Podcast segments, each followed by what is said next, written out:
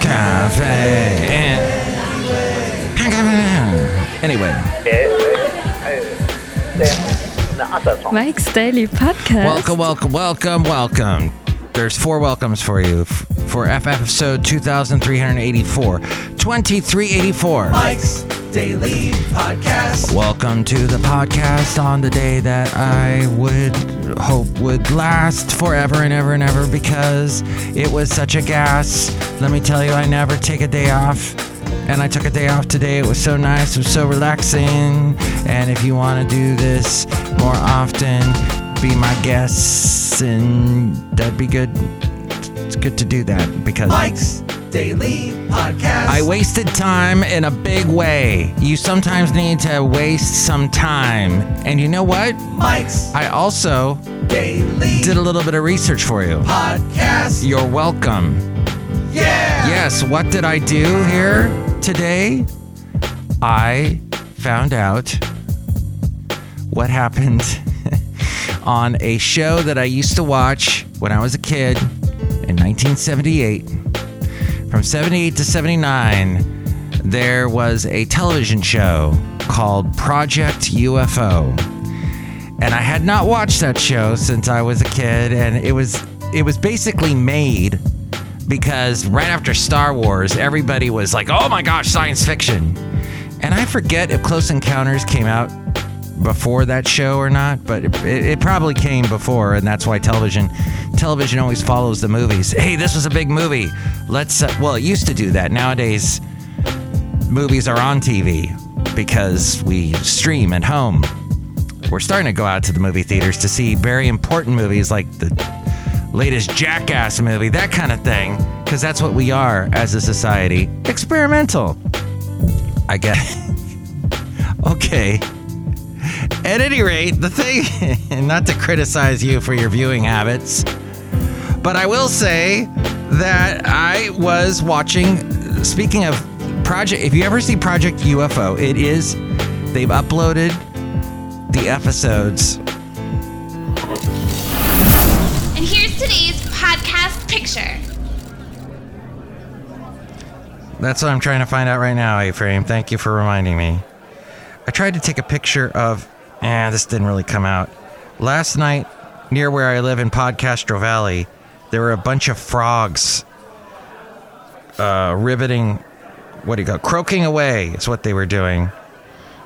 And that was pretty interesting. But I tried to take a picture. It was in in the night, in the nighttime, and it did not come out. So that won't work but I will pick a recent picture for you. See it at mikesdailypodcast.com. It will not have, it sadly will not have the late great Basil the Boxer, but I did go to this spot. We called it the Meadow. And when Basil was having a tough time walking towards the end of his life, we'd go to the meadow and he suddenly had this amazing amazing power of walking around. It was his field of dreams. There was another place too we would go to close by, but this spot, the meadow, we went to quite a bit. And around my birthday in 2019, he uh, couldn't walk. His back legs wouldn't work anymore because of the degenerative myelopathy. And somehow we walked about two miles to get to the meadow ish with me holding up his back legs using a harness that I found on Amazon. We got all the way to the meadow. I could not believe that. That was the the last time we really traveled a long distance together. But he wanted to go to that meadow and we went there and then he plopped down and just laid there and it was dark at this point cuz this is around November just before my birthday and I looked up in the night sky and there were all the beautiful stars and constellations, Orion, Big Dipper. And I last night looked up in the sky, was in the meadow at night listening to the frogs, which Basil would probably have barked at. And I was all alone there on the meadow. And I looked up and I saw the stars. And I felt Basil with me right there. That beautiful little spot. But see the picture at mikesdailypodcast.com. And I did post a podcast picture of Basil recently, so you can see that as well. But Project UFO 1978 to 79 was the last major TV show that Jack Webb did. Jack Webb had a string of huge hits. I was told that he got his start in radio in the Bay Area, so we are close to where he is. And by the way, I am in the Bay Area, of course, broadcasting from Cafe Anyway, somewhere in Podcastro Valley, the last place on earth with all these wonderful people listening to my wonderful stories here tonight, today, wherever, whatever time you're listening. But he got his big start, did the Jack Webb Dragnet series, Harry Morgan. Harry Morgan! This is her. No, can't do Harry Morgan's voice. It's one of a kind voice, of course. Was the Colonel Potter on MASH? So Jack Webb was on the radio show, very popular on the radio, then moved into television. Um, I forget what he was a huge, he was a writer for another big TV show and just prolific guy. Came up with the TV shows, I think Emergency and Adam 12. He was behind those, and I think SWAT. And those were big in the 70s. But along comes Star Wars, and Jack Webb wants to get wrapped up in the sci-fi world. And to do that, what he does was because you ever watched Dragnet, dun dun dun dun dun dun dun dun. It's all about telling a story and doing time uh, stamps like Law and Order does. And he would do this sort of time stampy thing, but this time talking about Project Blue Book, which is an actual thing the Air Force goes out and investigates unidentified flying objects. And they there are several uh, reports that he combed through and pulled out ones week to week. And the, there would be these two guys that would go out and investigate these things. Two guys, two people investigating unexplained phenomena. Sounds familiar? Sounds like X Files. And X Files drew heavily from that. Uh, that came out about I'd say about 15, 10 to 15 years later. But 1978 to 79, they did two seasons, not very long seasons, about 13 episodes each. As we go outside a cafe anyway, we are bringing Mike's Daily Podcast somewhere in Podcastro Valley, the last place on earth. But the show would pretty much always explain the UFOs in a conventional way. Oh, it was uh, ball lightning ball lightning. It looks like a UFO. It's when lightning t- comes down out of the sky like a big ball, and that makes it look like a UFO. That's what you saw. But it like hovered over me for a long time. No, it didn't. You just imagine that because you're you're wacky. Conventional means until I believe there was one episode where the two main characters actually saw a UFO. But it's weird. It's bizarre to watch. It's on YouTube, not the best quality somebody must have VHS'd it and then uh, uploaded it to YouTube at like a low quality. I don't know.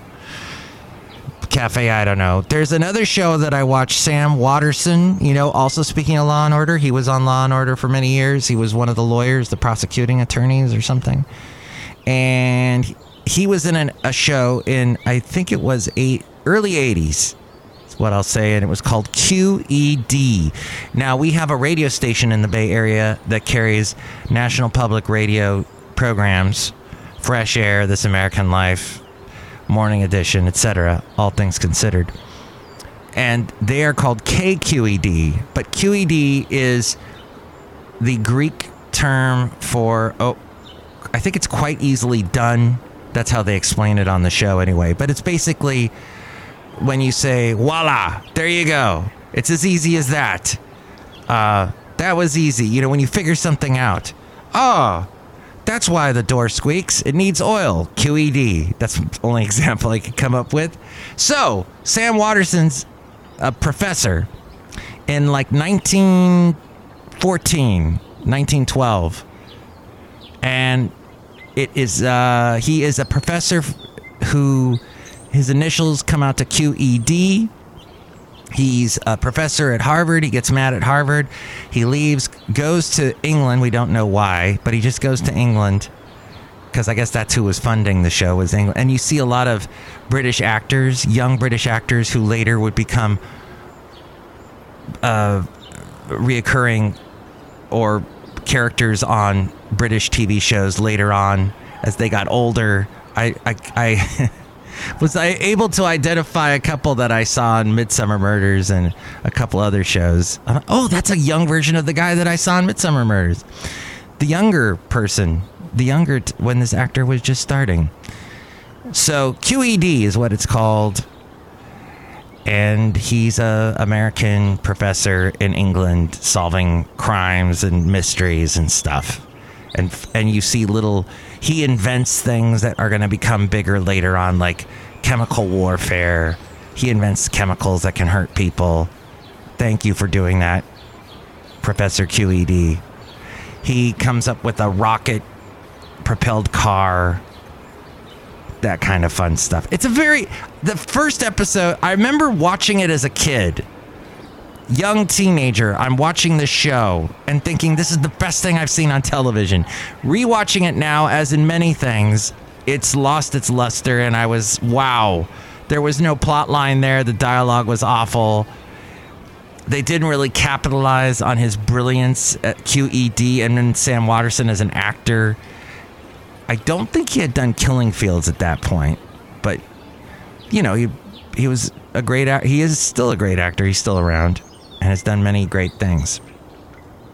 So that all happened on my day off today, and I wanted to share a little thing with you here as I am cooking inside a cafe anyway, but we're outside a cafe anyway, looking at UFOs and such. Do you know what a power bowl is? A power bowl they are the ultimate convenience meal. They're tasty, nutritious, fast, easy. They can be served for breakfast, lunch, or dinner. They're also adaptable and easily con- customized to suit picky eaters or those with dietary restrictions. Best of all, power bowls often rely on leftovers or readily available pantry items. They're sometimes called grain or Buddha bowls. They have five components a base, a protein, that's something that was once an animal. Veggies or fruit, a small amount of healthy fat, and a garnish. Now, the base is the bulk of the bowl, and it's usually grain. But it could be potatoes, noodles, greens, for another vegetable, or yogurt if it's a breakfast thing, or a lunch bowl. Yogurt can count as both a base and a protein the protein, either plant or animal based protein, they say here, such as shredded or cubed meat, lentils or beans, eggs, fresh fish or fish from a can, like sardines, tofu or mackerel, tofu, tofu or tempeh, all good choices. And then the vegetable or fruit, they make a large part of the bowl. Aim for a mix of fresh and cooked like crunchy salad ingredients, roasted or steamed fresh or frozen vegetables. The same goes for fruit. Combine fresh berries or sliced melon with stewed uh, fruit or applesauce. Interesting. Wow. I gotta re- press rewind and listen to what I just said because that's fantastic. then the thin dressing often make up the fat element. You can try guacamole, hummus, homemade mayonnaise. Homemade mayonnaise? No. I have tried to make homemade mayonnaise. Not very easy, but maybe I just d- had the wrong recipe. Yogurt, non dairy beverages, milk, or a dash of infused oil or cheese instead. And then a garnish. Add crunch or visual appeal for more taste with fresh sprouts, seeds or nuts, herbs, dried coconut, olives, pickles, or fermented veggies, salsa, or a sprinkle of nutritional yeast. Have you tried nutritional yeast? It does some it adds something. I don't know what it is, but it adds some flavor to stuff. So there you go. For breakfast you could have cooked oatmeal. It can be topped with almond butter, chia or hemp seeds, fresh or dried fruit, a drizzle of maple syrup. That sounds good to me. Top yogurt with a scoop of peanut butter, sliced bananas, granola, flaxseed, coconut flakes, chia seeds. Top leftover potatoes with scrambled tofu or a poached egg, black beans, avocado slices, salsa, and a sprinkle of cheese. And for lunch or dinner, you could do a bed of kale because kale's kind of yeah, it's kind of that crunchy green. Or you could do spinach. It can be topped with last night's leftover stir fry and rice. Maybe you got some edamame, peanut sauce, sesame seeds. Ah, oh, sesame seeds. They got some omega 3 in that too, right? Like the uh, uh, avocado and the sardines. So, top quinoa or brown rice with tofu, chickpeas, fresh cucumbers, marinated artichoke hearts. I've been meaning to get those lately. Feta cheese, tzatziki dressing. That stuff is delicious cooked pasta as a base for grilled chicken, arugula. Arugula's got that kind of that bitter taste to it, that, that type of lettuce. That's wonderful and so healthy for you. Red peppers, goat cheese, capers, and a drizzle of balsamic glaze. I don't use salad dress- dressing anymore. It's only balsamic vinegar. I love that. Just add that to anything and it's marvelous. So, that's all from the Costco connection written by Laura Langston. She writes and cooks in the Pacific Northwest. That's my plug for Costco. Here's my slug. His name is Fred. Fred the Slug. How are you, Fred the Slug? You sound a little like Bison Bentley. No, I don't. You know that. Well, Fred the Slug, everybody. That was my slug. Okay. I really dread going to Costco. I guess that's my slug. Hey, we're outside a cafe anyway, somewhere in Podcaster Valley. Look who's here. Oh Hello, Mike Matthews. I'm Shelly Stewart, gift shop supervisor. What a really informative podcast, Mike Matthews. Thank you. Hey, I just saw an interest that, you know, that's always good when you get a little bit of a praise like that. It's a little shot of, you're doing good. Keep going. Good, good, good, good on you that kind of thing. It says here uh, that the biggest regrets from new homeowners. Hmm. Well, I can tell you as a homeowner, there's the whole thing of it really sucks when you uh, don't have your heat, uh, heat on, or your water heater goes out, or other things, leaks, pipe issues, leaks from the roof. 40% of owners surveyed, this is from Clever. Clever said that maintaining their own property, uh, that's a, that's a real estate website, by the way. That maintain, maintaining their own property was too much of a hassle and definitely a major cause of regret. Lacking features hidden costs, high mortgage and interest, poor location, depreciating value were all key points of regret for recent home buyers who attributed their decision to poor pre purchase research. I will tell you, I do not like the fact that there are buses that go by my house. And it has been that case. So I, I bought the house and then I realized that buses go by my house. And though the buses are some kind of gas, special type of gas, do they run on natural gas? I don't know. There's enough of them that go by my house every day for over a decade now, I should know, but they do have like a, a less sound. But sometimes it is a louder sound because, well, maybe they, they got a honk or maybe they're accelerating and it makes a or they're hitting their brakes and it makes a loud noise and I didn't know that when I bought the house. I didn't pay attention. So, as a future home buyer, pay attention to everything. Somebody once said, see if you can actually stay the night at the house, which that's like, I don't think that's even possible. But if you spend as much time as you can at the house before you buy it, you get a sense of what it is. But then, usually, when you're buying a house, in the market that I purchased a house anyway, it was like you got to rush and put the bid on the you know put the um the now I forgot what you call it. The thing where you say I want the house. Is it the bid? It's the the the the, the thing that you throw down, not the escrow. God, it's been a long time since I bought a house. And I probably should never buy one again. But there you go. It's like a lot. You're in a rush, is what I'm saying. When you say, "Dang it, I want this house," and then you're usually competing against somebody else, putting putting an offer down. There we go. There is the 2836 rule that experts recommend, and that is don't spend more than 28% of your pre tax income on housing costs or more than 36% towards debt. Interesting. That from and acorns.com. Thank you so much. Okay. Outside a cafe, anyway, somewhere in Podcaster Valley. Look who else is here. Oh, Mike, this is Floyd, the floor man.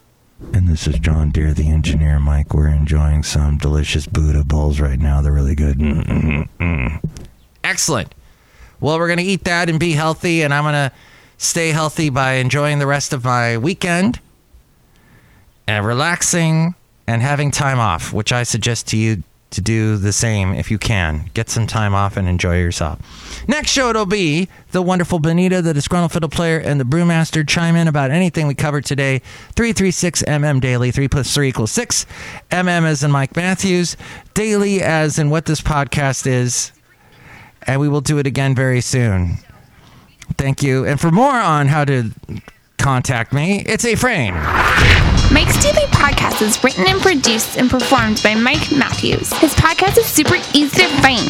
Download or listen to his show and read his blog at mikesdailypodcast.com. Email Mike now at mikesdailypodcast at gmail.com. See you tomorrow. Bye.